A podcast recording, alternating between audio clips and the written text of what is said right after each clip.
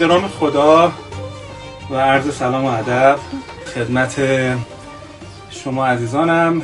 من وعده کرده بودم که در محضرتون باشم. نزد کسی که تو زندگی خودم بسیار تاثیر گذاشته. چیزایی که از ایشون یاد گرفتم تو زندگیم برای خودم برای لحظاتی که داشتم ناامید می شدم و دیدن عمل کرده این آدم به من کمک کرده. از ایشون خواهش کردم که بتونم باهاشون گفتگو کنم. متو بهانم یه چیز دیگه است. بهانم صحبت کردن درباره آقای دکتر مشتهدی از کسی که به خود ایشون خیلی الهام بخش بوده. من یه معرفی خیلی کوچولو بکنم. آقای مهندس محمود شیری که من افتخار دارم برادرزادهشون باشم معموی من هستن. فارغ از اینکه عموی من هستم می‌خوام به عنوان یک مهندس مدیر توی مملکت بگم که سالهای سال توی این کشور کار مدیریتی کرده در صنعت در حوزه صنعت و خیلی میشناسنشون و می‌دونم که این اتفاقی داره میفته خیلی اتفاق نادری. ایشون هیچ وقت نمیاد. یه پرهیز رسانه‌ای داره. میگم حالا منم از طریق دکتر مجتهدی تونستم این کار انجام بدم.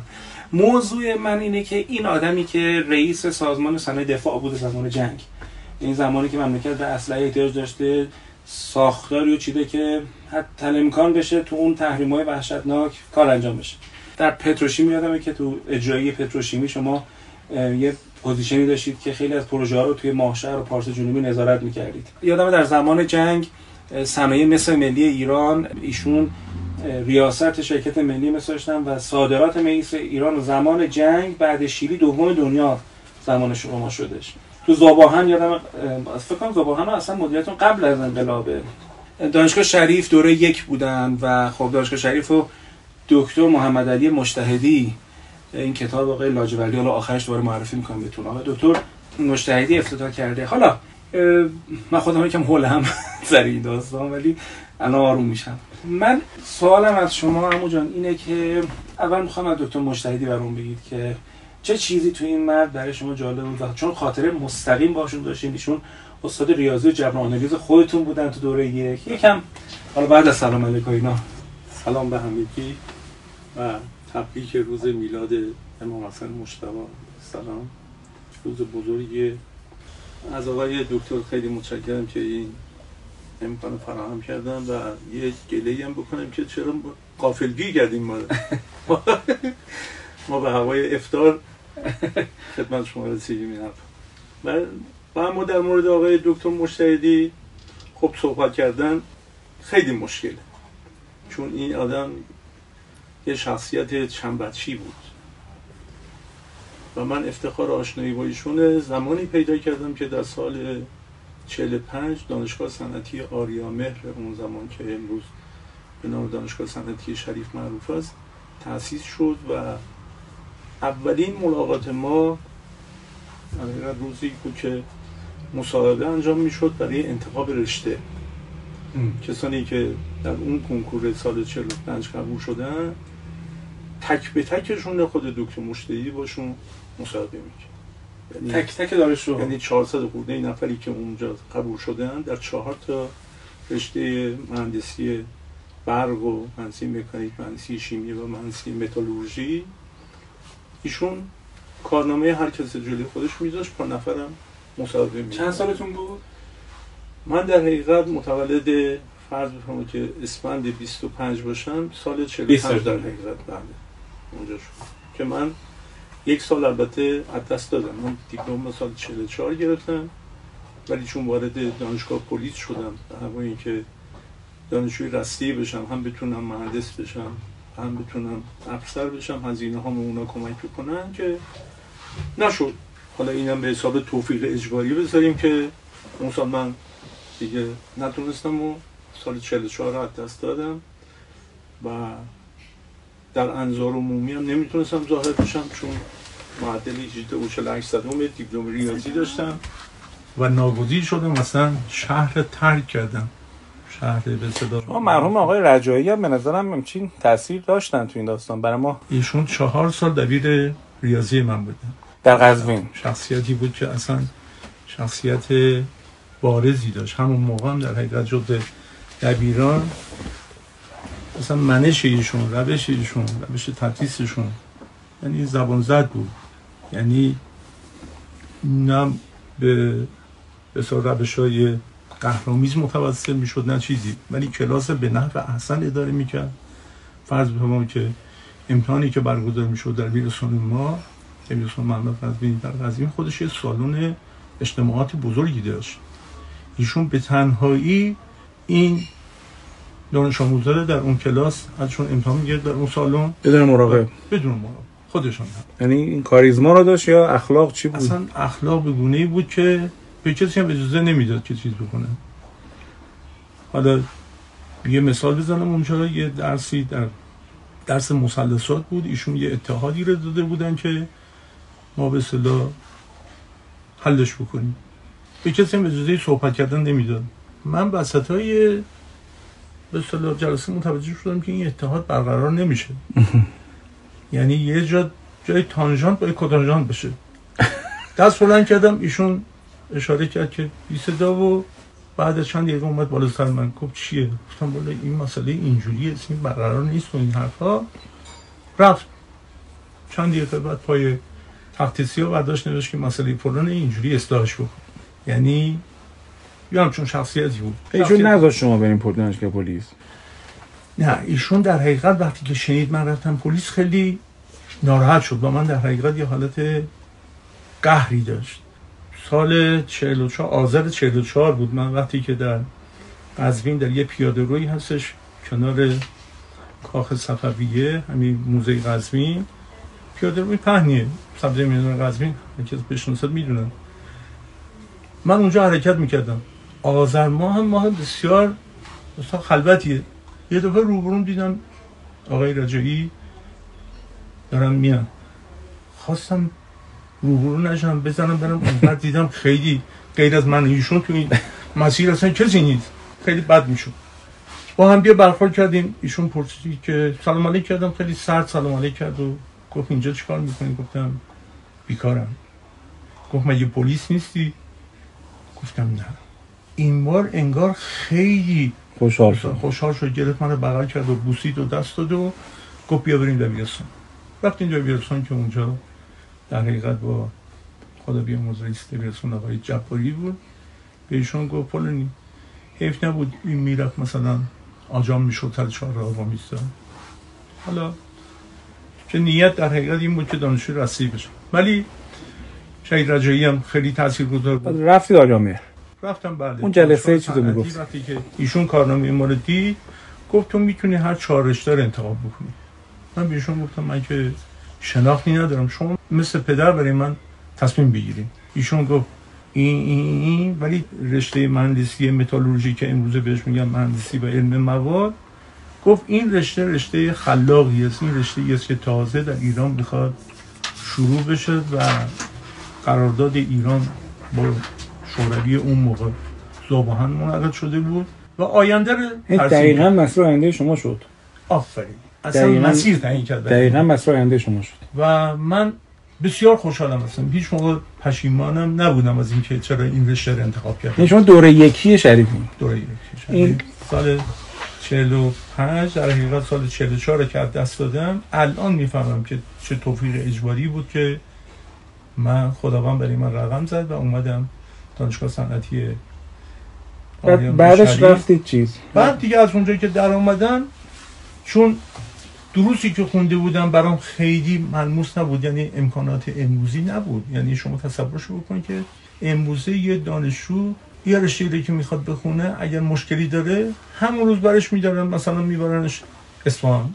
زبان اصفهان تمام قسمتش رو بهش نشون میدن. فولاد مبارکه بهش نشون میدن. یا نه رشته شیمی می‌برن پاداشگاه ها پتروشیمیا و این حرفا اون موقع این چیزا نبود اصلا. یعنی هر آنچه که به ما درس می‌دادن وسایل کمک آموزشی هم یه سری اسلاید و این چیزا بود. تازه مثلا فرض کنید شما کوره بلند تدریس میشه یا کوکسازی تدریس میشه. بهش میگن مثلا باتری کوک. من به اصطلاح جوان 20 ساله از باتری کوک چه تصوری دارم؟ باتری از نظر من یا باتری قلمی بود یا باتری کتابی بود یا باتری فلان این حرفا. ولی وقتی که میری وارد به اصطلاح کار میشیم بعد می‌بینی که یه عظمتی هست که از اونجا به اصطلاح کوک میاد بیرون یا کوره بلند. اصلا تصور این که واسه کوره بلند چی اصلا درش چی به اصطلاح اتفاقات میفته اینا رو ما نمی‌دونستیم. من سال 48 وقتی که رفتم برای بازدید علمی تو کارخانه زوباهن بریم بازدید بکنیم. در حال اجرای فونداسیون بود کوره بلند. یعنی تازه داشتن که مثلا کارهای ساختمانیش انجام می‌دادن ولی همین کوره بلند در سال 50 دی ماه 50 شدن از کوره بلند اومد بیرون. اون عظمتی که اونجا بود این حرفا من به خاطر این گفتم من می‌خوام برم زوباهن. در حالی که شرایط استخدامی من در دانشگاه فراهم بود. خیلی از اساتید خیلی هم مثل لطف کردن و گفتن حتما اینجا بمون. هم درس بخون هم درس بده فرصت های مطالعاتی دادی حقوقم اون موقع ماهی سه هزار تومن در تهران پیشنهاد می‌دادن که با اضافه کاریاش ممکن بود 5000 تومن بشه. هزار تومن سال مثلا 50 ولی من بلند شدم گفتم نه. من چون این درسایی که خوندم نمی‌دونم کجا به درد می‌خوره. می‌خوام برم زوباهن ببینم که چی هستیم بلند شدم رفتم زوباهن با ماهی 1650 تومن حقوق تو بیابان ها ولی ترجیح دادم برم چون یه سالم دوره کارآموزی در شوروی داشت که اون یک سال خودش برای من خیلی به صلاح مفید بود و مسیر آینده رو ترسیم کرد. بعد بلند شدم اومدم دیدم که خب آقای دکتر مشتهدی به حق مثلا من راهنمایی کرد. یعنی اصلا صنعت سنگین کشور تازه در دهه 40 و 50 به چی شد پایگذاری شد و نوز که اینها خیلی مهم بود. حالا شخصیت خود دکتر مجتهدی از چند بود مثلا گفتنیه. یعنی من هر چی فکر می‌کنم می‌بینم که ما نظیر اینا کم نداشتیم تو کشور. ولی چرا حالا ایشون شاخص شد؟ به خاطر اینکه ممکن بگن که من آقا چقدر میگه دکتر مشتهدی رو می‌شناسید بحث بحث طول عمر نیست. ممکنه من شناختم از آقای دکتر مشتهدی و اینکه در خدمت ایشون بودم. سال 45 بود یعنی مهر 45 وقتی که کلاس ها شروع شد و حوالی بهمن 46 هم ایشون از دانشگاه صنعتی آریا مهر اون موقع رفت کنار. یعنی دوره دوره اما به جای طول عمر من یه چیزی رو متوجه شدم با اون عمق و این اون خیلی تاثیر گذاشت چون از آقای دکتر مشتدی چیزهایی دیدم. به عنوان مثال سال اول خب دانشگاه ببینید. فرمان تاسیس دانشگاه صنعتی شری در آبان 44 مهر 45 ایشون دانشجو گرفته. یعنی در کمتر از 11 ماه ایشون تونسته یه امکاناتی رو فراهم بکنه و 400 نفر مثلا متوجه 400 نفر دانشجو بپذیره. چیزی که تازه اسفند 44 اعلام شد که دانشگاه صنعتی آریامه درست میشه. اردیبهشت 45 آگهی پذیرش دانشجو داده شد. تیر 45 کنکور برگزار شد. در دو روز اون موقع کنکور اختصاصی هم بود. یه روز ریاضی بود یه روز هم شیمی و فیزیک امتحان و عمل و به این صورت در مهر 45 این شاهکاره خیلی. یعنی حساسیت روی زمان براش من مدرسه غیر انتفاعی نمی‌تونی کار کنی. الان شما مدرسه که چه عرض می‌کنم. شما یه انبار بخواید بسازین کار کار ساده ای نیستش که ظرف ده ما بتونیم به یه انبار خیلی ساده دست پیدا بکنیم بنابراین از اراده و علاقه و اصلا یه سر دقدقه که داشت برای قبلا تو البرز اثبات کرده بودیم دیگه. البرز که اصلا پاره وجودش بود. چون دکتر مشتهدی در حقیقت نزدیک 35 سال دبیرستان البرز اداره کرد. با اون وضعیت به عنوان یه پدر که گفتم وقتی که آقای دکتر مشتهدی این حساسیت زمانی رو داشت همون اندازن به فکر دانشجو. یعنی سال اول خب طبیعی بود دانشگاهی که تازه می‌خواد پا بگیره خوابگاه نداره که. این به خوابگاه نرسیده بود پردازه که. اومد یه خوابگاه یه ساختمان سه طبقه در خیابان اسکندری شمالی اجاره کرد برای ما شهرستانی ها و این حرفا اسکاندرتون شد. ولی برای سال دوم با خوابگاه های خیابان زنجان آماده شد. که ما دیگه نرفتیم همینجا موندیم.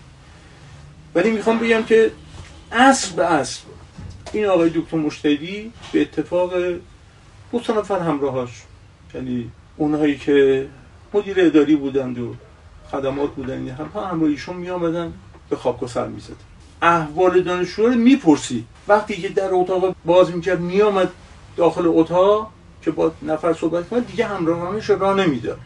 خودش تنهایی می آمد پای درد دل دانشجو مینشست. نه بابا. که آقا گرفتاری چیه؟ مشکل مالی داری؟ نداری؟ برای هر کس به نوعی یه ممر عایدی جور می‌کرد.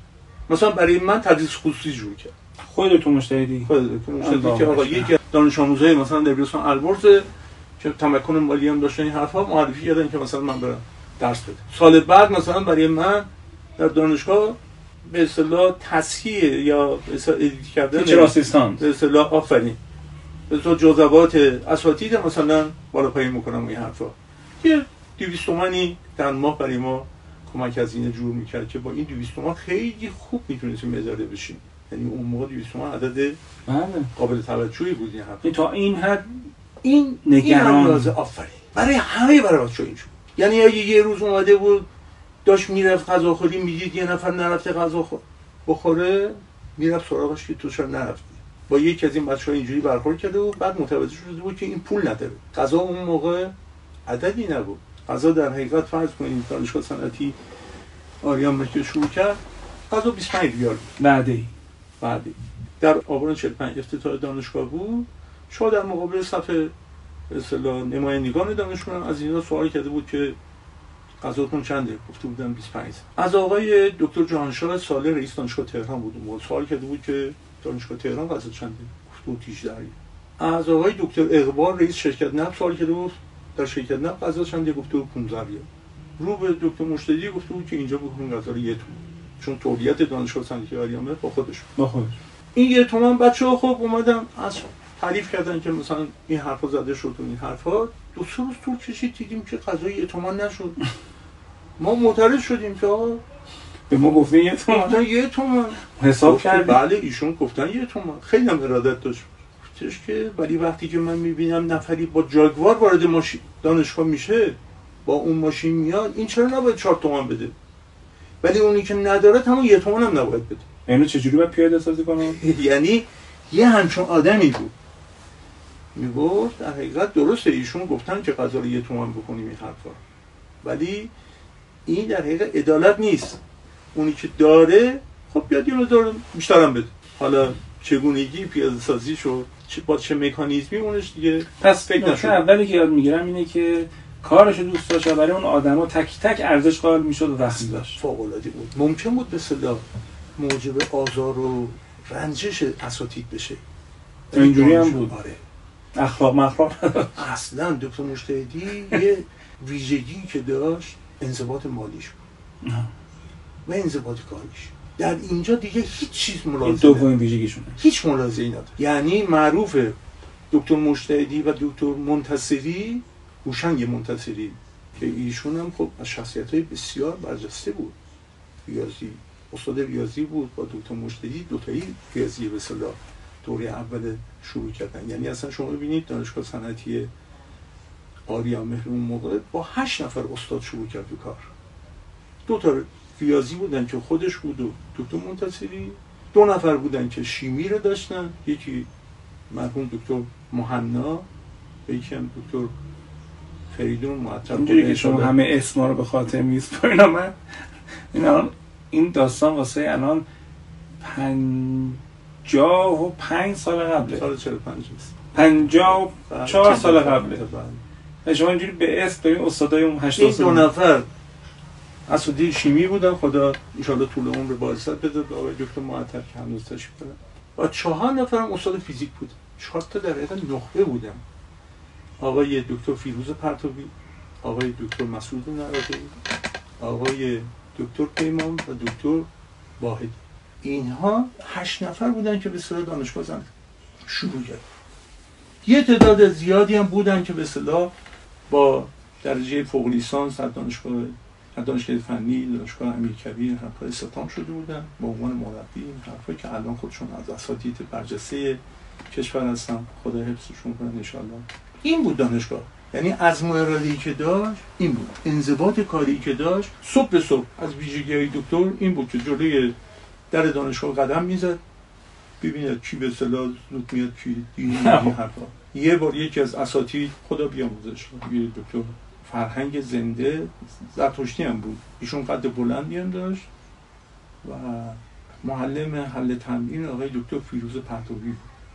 ایشون وقتی که اومد آقای دکتر مشتدی اشاره به ساعتش که این برگشت گفت من زنده هستم. من فرق می‌کنم با دانشجو. گفت دیگه مرد و زنده یک یه همچون آدمی حساس بود. بعد فروردین چلو شیش که ایشون رفتن اروپا و آمریکا برای جذب استاد برگشتن خب اون وقت تاسیسات جدید دانشگاه ساختمان دوره عمومی که الان هستش تالارهای کنسر سالن این ذهنیت توسعه داشتن. توسعه توسعه. در حالی که اینجا در حقیقت یه 14 هکتار زمین بود و اصلا قرار نبود که در دان... تهران دانشگاه صنعتی من احساس می‌کنم که شما بخاطر اینکه شریفی هستین دارین خیلی سنگ شریف رو به سینه می‌زنید. می‌خوام یکم بحث رو بیارم کشوری تر کنم. نه بحث اون نیست. بحث این است که به ببینید ما هرچی باشه به هر حال دانشگاه فنی دانشگاه امیرکبیر اینا احساس سپه دارن. نسبت به شریف حتی دانشگاه این هنرسازی عالی سابق که دانشگاه علم و صنعت باشه اینها در حقیقت هر کدومشون در یه رشته ویژه بودن. یعنی هنوز هم که هنوز دانشگاه فنی در حقیقت گل روی کشوره. اونجا هم سر افطار یه خاطری تعریف کردید من خیلی برام جالب بود. چون صحبت این شد که شما به حال خیلی position داشتید. position هایی که توش دلارای میلیاردی جابجا شده. اما شخص خودتون مثلا زندگی خیلی ساده ای دارید. و خیلی دیگه هستن که به حال با position های خیلی پایینتر. کار نداریم خورده نمی‌گیریم ولی سبک دیگه ای زندگی می‌کنن. دکتر ما به هر حال ببینید من یه شعری همیشه تو ذهن من میگه زمانه پندی آزادوار داد مرا. زمانه را چون نیکو بنگری همه پند است. به روز نیک کسان گفت غم مخور زنهار. بسا کسا که به روز تو آرس اومد. من ممکنه در این جامعه 80 میلیونی از مثلا 10 میلیون نفر عقب باشم. ولی از 70 میلیون نفر دیگه جلو بحث قناعت بحث این که به صدا انسان در حد یه تعادلی باشه خدای نکرده دچار لغزش نشه. ببین ما الگوهایی که داشتیم خب مثل آقای دکتر مشتهدی مثل مرحوم بازرگان مثل آقای مهندس حامی مهندس حامی پدر ساختمان ایران بود. این در حقیقت وجب به وجب خود پیران در حقیقت. مهندس حامی مهندس احمد حامی اصلا معروف. ببینید شما از این بزرگان کدامشون به سال اندوخته اونچنانی داشتن؟ آیا اینها رو به خاطر مال و مکنت و این حرفاشون می‌شناسن؟ یا به خاطر اون سلامت و این سلامتشونه. ببینید وقتی که از یک استاد سوال کردن که سه تا سوال برجسته از این شخص کردن که شما چند نفر رفتین خارج دوریتون زمان رضا شد کدوم ما شش گروه صد نفر؟ بود 600 نفر. اون موقع پیدا کردن یه دیپلم. خیلی کار دشواری بود. 600 یعنی نفر رفتن خارج. دوره. همسال دکتر حسابی ها و اینایی که هست. از ایشون سوال دوم میشه که آقا از این 600 نفر چند نفر برنگشتن ایران؟ برنگشتن. گفتو ما همه برگشتیم. واه. غیر از یک نفر که اونجا مریض شد مرد. تحمل بکنیم که چرا؟ وضعیت چند دهه قبل ایران مقایسه بکنیم با با امروزش. اون موقع مثلا طرف رفته پاریس یا رفته به سوئیس لوزان سوئیس مثلا در قیاس با یه کشور خشتوگلی. چه عاملی باعث میشه که این برمیگرده ایران؟ چه عاملی؟ عشق؟ این حالا نمیگم اصلا وطن پرستی وطن دوستی. میگم ایران دوستی. ما این حلقه مفقوده رو بایستی چیکارش بکنیم؟ دنبالش بگردیم. ببینیم چی شد که ما به این صحنه بشه گرفتار شدیم. اونی که تمام امکانات در اونجا براش مهیا بود ولی بحث مهاجرت شما قبل از انقلاب با بعد از انقلاب مقایسه بکنید. مهاجرت یه امر طبیعی در همه دنیا اتفاق میفته یعنی از آسیا میرن اروپا از اروپا میرن کانادا از خود کانادا میرن آمریکا. ولی رسوب نمی‌کنن. یعنی طرف میره به دنبال کسب علم و دانش به اون درجه و مرتبه که می‌رسد به شوق خدمت برمیگردد کجا؟ برمیگردد به همین کشورش و قدرش هم می‌دونن. قدرش هم می‌دونم ببینید قدرش به هر حال حدیث نیکوبد ما نوشته خواهد شد زمانه را و دفتری و دیوانی است. یعنی وقتی که من مثلا پروژه‌ای را در زابل اجرا می‌کنم به اون زابلی به چشم یک به صدا مرزدار نگاه می‌کنم که اگر اون در اونجا پابند نباشه به سرزمینش در اونجا سرزمین آقا عجاجیشه اگر از اونجا حفاظت نکند و به دنبال کس روزی بیاد تو زاهدان گیرش نیاد بیاد کرمان بیاد اصفهان و نهایتا بیاد تو تهران یه ناهنجاری فرهنگی رو شما در تهران شاهدین. که آقا این با اون لباس محلی مثلا اومده است در اینجا سر چهارراه ریشه های خودش. اصلا خیلی به اصطلاح بدگمانی ایجاد میشه. مثلا بدفکریه. بعد شما برای حفاظت از اون مرز مجبور میشین که یه سری نیروهای نظامی و انتظامی رو گسیل بدارین اونجا برای چی؟ برای حفاظت از اون مرز. این نفری که میرد اونجا از جایی این نفر این نفر دلبستگی به اونجا نداره خیلی. این فقط برای اینکه دو ماه ماموریت مثلا سپری بکنن حالا براش یه سوله می‌زنین تختای دو طبقه می‌ذارین کنسرو و این حرفون بهش میدین. حق ماموریت هم میدین. در حالی که این نمی‌توند مثلا بادهای 120 روزه زابل به اصطلاح چیکار بکنن لمس کنن اصلا حسش کنن. در حالی که اون نفری که اونجا هست تو کپر زندگی می‌کنن و حاضر نیستش که ترک بکنه اونجا. رو مگر استرار. بنابراین احداث یه واحد صنعتی در اونجا که بتوند 50 نفر مشغول بکنه این 50 نفر هر خانواده اونجا پر اولادن. اگه متوسط 8 نفر هم مثلا بگیرین یعنی 400 نفر شما از منجلا به فساد نجات دادین. قاچاق دیگه نمیره تو شما موقعی که مسئولیت داشتین از این کارا چه کردین؟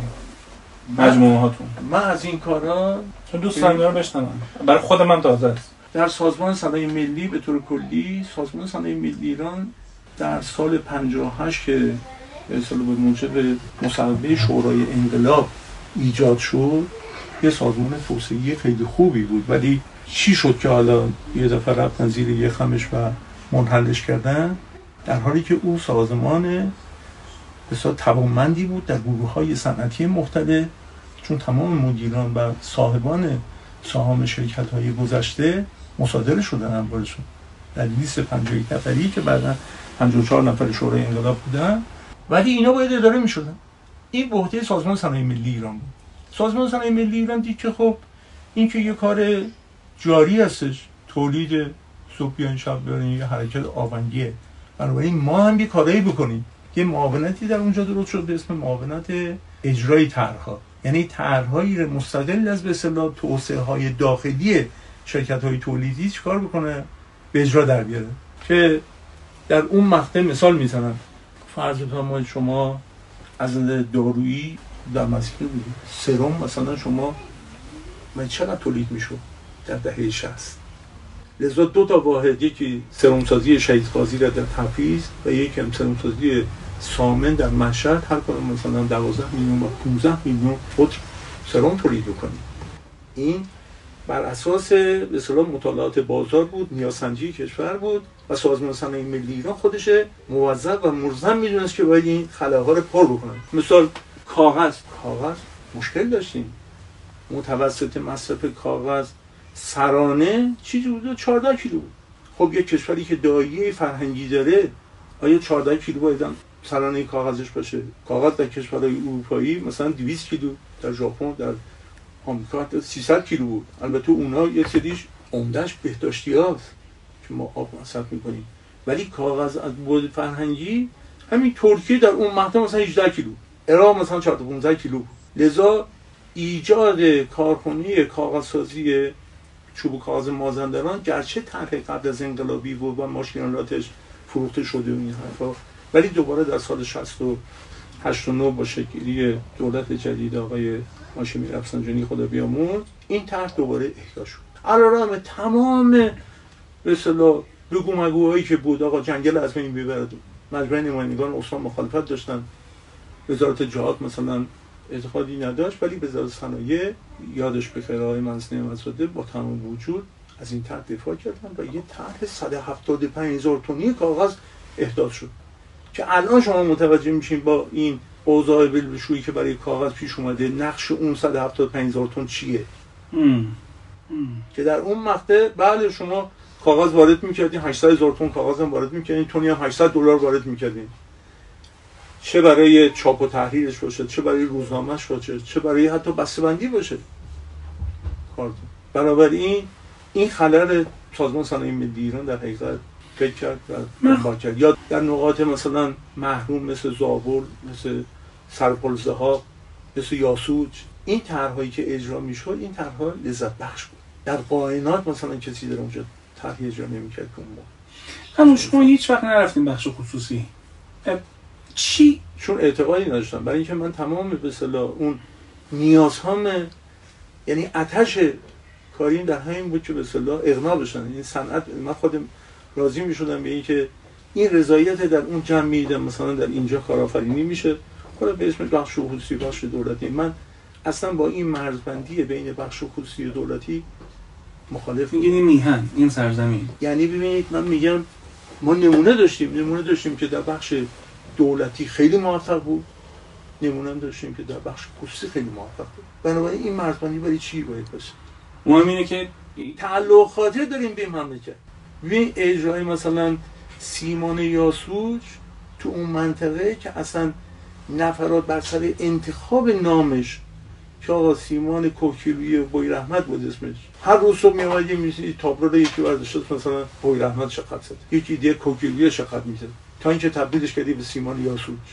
با اون فرهنگ داری کار می‌کنه ولی اونجا وقتی که این دوباره بینشونی سر جاش از اون منطقه نیاد بیرون این یه لذت خیلی به صدا. این اون چیزیه که در واقع شما رو اقناع می‌کرد که آره فقط به این شکل ادامه بدید یه بار یادم برام یه چیز تعریف کردید در مورد اینکه در مورد توسعه پتروشیمی ایران و مقایسهش می‌کنید با مال سعودی.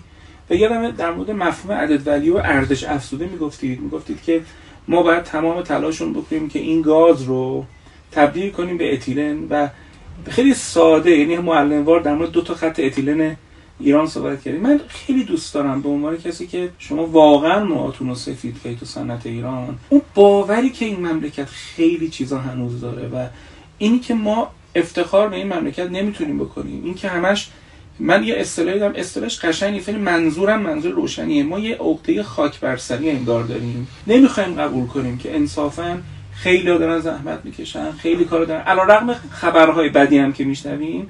خب ولی من تعمدم این بوده که چی خود منو نگه میداره؟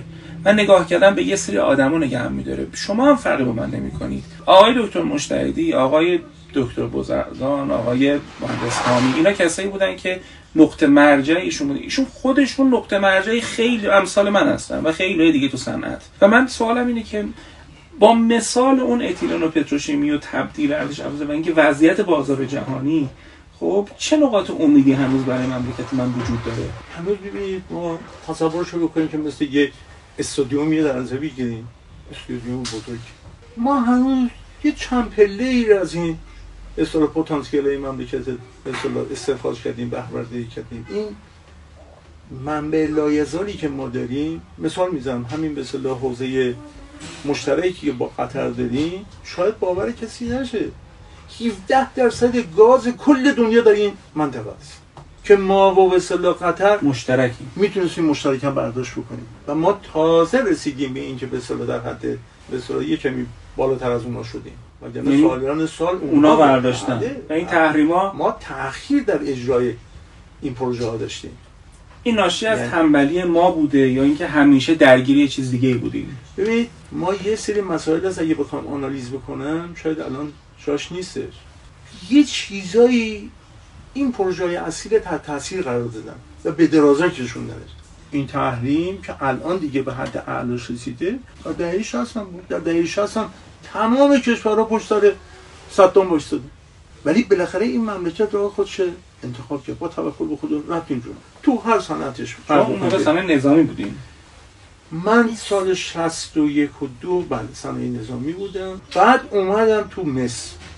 مصر به اصطلاح خودش یکی از اون صنایعی بود که تنه به تنه نفت قرار بزنه. زمان شاه.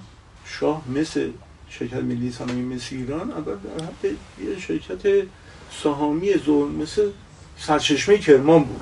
متعلق با آقای محمود رضایی بود. خدا بیاموزش ولی وقتی که تشخیص دادن که این معدن 400 میلیون تن ذخیره داره قطعی و 400 میلیون تن هم برآوردی اضافه بشه اومدن کردن شرکت ملی صنایع مسی خب برای این یه آدمی رو گذاشتن به اسم آقای دکتر نیازمند که واقعا در تاریخ اینها زبان زدن. ها باید الگو قرار بگیرن نیازمند چهره بینالمللی شده خب مصادف شد با اون قضیه کودتا در شیلی که آلنده رو کنار گذاشتن ایشون رفت سراغ آناکوندا و کارشناسای اون آورد ایران و مثل سرچشمه در حقیقت این داستان توسعه در ایران که سال 98 هم چاپ شد کتاب بسیار خوبی است. اومد در اینجا ذکر میشه که دهه چهه کیا بودن؟ کیا کردن؟ مثلا همین دکتر نیازمند؟ سازمان مدیریت صنعتی ایران پایگذاری کرد. مدیریت صنعتی ایران که توی پل مدیریت هستش بعدها ما سازمان گسترش و نوسازی صنایع ایران به ایجاد کردن. اساسنامه‌ای که سازمان گسترش و نوسازی صنایع ایران داره در اون دهه تنظیم شده همون اساسنامه‌ای است که سازمان ایمیدرو که چند سال پیش تأسیس شد با همون اساسنامه گفتن. برای اینکه نیازمند ذهنش قوی بوده. دورنگر بوده. یعنی در همونجا پیش بینی شده که آقا چند درصدش صرف تحقیقات بشه. تحقیقاتی که الان در تمام برنامه‌ریزی های بودجه‌ای سعی می‌کنیم مثلا برسونیم به یه درصد طوری ملی صرف تحقیقاتی نباشه. که نداشتیم همچین چیزی. ولی ایشون یه درصد بالایی رو گذاشته. پس شما یه چیزی گفتیم. گفتیم ما به زحمت مهندسا و بچه های ایرانی در حوزه در واقع گازی مشترک با قطر ما هم الان به اون فناوری استحصال الان خوشبختانه روندی که به صدا طی داره میشه روند ستودنی ما خوشبختانه در زمینه نفت و گاز. علیرغمی که هنوز که هنوز کار زیادی باید بکنی مثلا در گاز. چون می‌بینید شما میان گاز تبدیل می‌کنید به متانول. یعنی ساشا میاریم میگیم متانولش می‌کنن اما این متانول همینجوری به صورت خامش داریم میفروشیم. در حالی که ما گفتیم با این متانولی که شینیا از ما می‌خرن با این توناژ بالایی که می‌برن با قیمت پایین چیکارش می‌کنن؟ چرا ما خودمون داریم سراغ مشتقاتمون این زمین سازی در ایران هنوز انجام نشده. یعنی اگر مثلا متانول تو پروپیلن متانول تو اولفین اینا پروژه های تکمیلی اینا رو در کشور را بیاندازیم که خوشبختانه یه دنبال دارم می‌کنم با جدیت هم دنبال می‌کنم ولی حالا کمبود منابع دانشمندیه اینا همه دست به دست هم دادن شرایط تحریمه و ما یه مدار عقب افتادیم. و یعنی در این بخش ما می‌تونستیم بالنده باشیم حرفی برای گفتن بشون در صنعت نفت و گاز اگه این تبدیلشون یا در صنایع معدنی ما خوشبختانه سرزمین سرزمین جدول مندلیفه ما چیزی کم نداریم. یعنی اگر نگاه بکنیم همون خطه سیستان بلوچستان با همه به فقر و فلاکتش. ولی می‌بینیم معدن غنی. من وقتی که نگاه می‌کنم می‌بینم که در قلعه زریه 180 کیلومتری مثلا بیرجن یه معدنی اصلا اسمش قلعه زریه. یه معدن مسی بود که کنسانتره مسش فقط به دلیل اینکه محتوای طلا و نورش بالا بود خود ژاپنیا سی درصد سهامدار بودن و کنسانتره میبردن. این در کجا مستقر شده؟ در همون ناحیه محبوب یعنی ما هنوز خیلی از استعداداتمون شناسایی نکردیم. همون شما رغم خبری که از فسادهای عجیب غریبی تو این کشور دارید رغم اینکه ساختار اداری ما ساختار پیریه رغم همه اینا بازم برای تمام بچه‌ای که دارن این برنامه رو می‌بینن خواهند دید تبلیغاتی نمی‌خوام. واقعا هنوز امید داریم بله. بله. چرا؟ برای اینکه میگم که دوره اونا سر میاد. ببینید دوره اختلاس و دوره به صلاح. بزن و بکو برو و این کارا. ولی این مملکت این پتانسیلشه این جمعیتش. مردم بسیار نجیبی است ما بایستی افرادی رو به صلاح الگوی خودمون قرار بدیم که به این آب و خاک ارد داشت. گفتم چی شد که نفر در اون شرایط بلند می‌شد میاد ایران خشت و گلی که بره مثلا تو روستاهای اطراف زادگاه خودش مثلا خدمت بکنه. این ما بگردیم دنبالش. اینه تقویتش بکنیم. برای اینکه همه استعدادها رو داریم. بهترین جوان رو داریم. شایسته ترین رو از علمی و فنی داریم. که خوشبختانه این قضیه کرونا به اثبات رسون. این توانایی داره ما یه کاری باید بکنیم که این آهنگ و عزم رفتن به خارج کم بشه. اینایی که میرن به خارج یه کمبودهایی دارن. این کمبودها رو در اینجا چیکار بکنیم رفت کنیم الان مثلا استادی که از خارج با تمام وجودش علاقمند دست بیاد ایران کار بکنه. ولی اول چیزی که نگاه می‌کنن می‌بینه که یه استاد سرا نداری. یه سرپناهی که مثلا حقوق هم فرض کنید بهش مایی 10 میلیون بدید ولی اگه قرار باشه 4 5 میلیون صرف به اجاره خونه بشه این چی بکنه؟ بیشتر. من می‌خوام بگم در سبد هزینه تصور بکنید که مثلا 50 درصدش برای اجاره کنه حمل نقد داره خورد و خوراک داره پزشکی و آموزشی این حرفا همین چیزا هزینه هست این اگه بتونیم جوابگو باشیم اون با تیپ خاطر بالا میشه میاد اینجا. اون که از اونجا به سلا چیز بکنن. هستن از این چند میلیونی که از ایرانی در خارج هستن اینا تعلق خاطر به مملکت. بسیاری الان از افراد دوست دارن بیان برن همون تو محل خودشون. خطه کهنوش مثلا خدمت این هسته ها رو باید چیکار بکنیم؟ تقویت بکنیم. این هسته ها اگر نیستن تنگ نظر نباشیم. گشادگی رو تجربه کنیم. این ببینید این در کل نفش به خودمون برمیگرده. من که سیر نمیشم و نزدیک یک ساعت شده داریم صحبت می‌کنیم. ای بابا. کلامتون شیرینه. این آقای دکتر مشتدی که گفتیم این دکتر مشتدی یک از ویژگی عمدهش توصیه ناپذیریش بود. با همه اراده که به بالایی داشت ولی اگر یه چیزی بهش دستور می‌دادن یعنی ازش خواسته بودن که یک کیلو ثبت نام بکن ایشون گفته که چشم شما میگی من ثبت نام می‌کنم. ولی از فردا من دیگه رئیس البرز نیستم. ماه. میگه چرا؟ میگه برای اینکه اگه البرز البرز شده یه ضوابط و مقرراتی داره. اون اصول رعایت شده. اما اگه قرار باشه هر کسی بلند شد بیاد که واجد شرایط نیست اون موقع دی البرز البرز. چون اونم برمیگرد میگه که نه.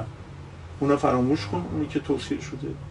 یعنی همون شاه منظورتونه. من چون یا وزیر یا یه رده پایین اسمشون ولی اینه. یعنی توصیه ناپذیریش تا این هم. پاکدستیش به اون صورت گفتم. گفتم با آقای دکتر منتظری خیلی هم صمیمی. وقتی که از سفر برگشت گفتن که آقا در ساختمان سازی ها مثلا حیف و میل شده این دیگه از اونم نگذشت. همشهری هم بودم. من رشتی بودم. لایجان. لایجان.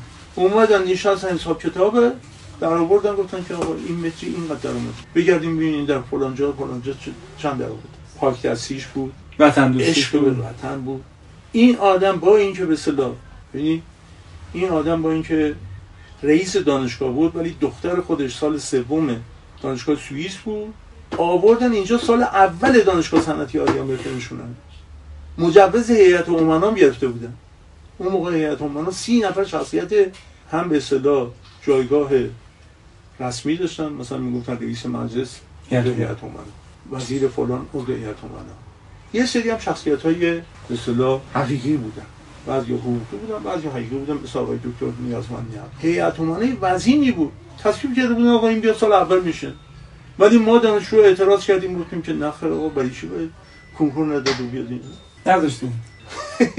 هر حال خدا می‌خوام رحمتش کنه یه همچه آدمی براش که فرانسه دانشجوهاش یه گردهمایی گرفتن و اومد و اون فیلمش هست یوتیوب. آدم بارها گریه می‌کنه. لس آنجلس مثلا توصیهش این که از بچه های گله می‌کنن. میگه آقا من شما رو تربیت نکردم که بیاید اینجا خدمت بکن شما باید برگردیم به مملکتتون خدمت بکن مثلا جمله کلیدی ایشونه که ما الان در بنیاد مشتهدی داریم. همینه. به مملکت مملکت داریم. خدمت کن امثال اینا هستن الگو هستن. امروز هم داریم امروز هم نفراتی داریم که واقعا زدن واقعا خدمت گذارن بدون چشم داشتن و برای مملکت کار می‌کنن. تو در جبهه های نظامی شده در جبهه های به اصطلاح صنعت. و این بله و دانشگاهی این حرفا؟ ولی گمنام هم بعدش من از شما و از تمام کسایی که این چراغ این سرزمین رو روشن نگه میدارید و نگه داشتید و اینو رسونیم به ما و ما هم داریم چجوری بگم ما هم داریم انجام وظیفه می‌کنیم. من که حالا هیچ ولی خیلی از بچههایی که الان یه گوشه کار دارم و دل سرد شدم من خواستم یه چیزی به شما بگم که طاقت بیارید. هیچ وقت بچه ما نباید دل سرد بشیم. ابدا ابدا دلسردی اصلا گناه. من الان می‌خوام گریه کنم ولی نمی‌تونم. به خاطر اینکه خیلی سخته تو این کشور کار کردن و طاقت آوردن. ولی من یه آدمی می‌بینم طاقت آورده و کار کرده و بازنشسته از صد بار تا حالا زیرابش خورده حالا به خود جلوی خودش میگم. صد بار زیرابش خورده.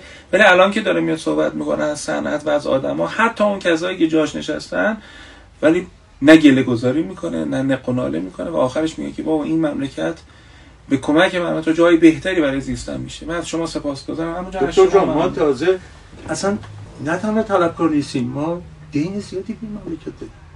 می‌دونم. من وقتی که نگاه می‌کنم می‌بینم که 200 هزار نفر ما شهید دادیم در برابر خانونا من مسئولم. من کاری نکردم که. ما اگه هنرش داشتیم جان به کف می‌رفتیم مثل اونا شهید میشونیم باز یه چیزی. بنابراین وقتی که این امکانات داریم باید خدمت کنیم. ان که این مملکت به نحوی باشه که هیچ وقت کارش به جنگش نشه و ما بتونیم این کشور رو کشور آبادتری کنیم. من شما خیلی ممنونم. از شما متشکرم. ببخشید از همه کسانی که شنونده بودن عذرخواهی می‌کنم. اگر موجب اطلاع کلام شد. نه اصلا متشکرم. من شما رو به خدا میسپارم و حالا که یه گوشه ای باشه برای اینکه دل شما گرم باشه برای زیستن در این سرزمین. خدا نگهدار. کشد شبی دشمن تو پیکرم من دامنت چنان لال سر برابرم.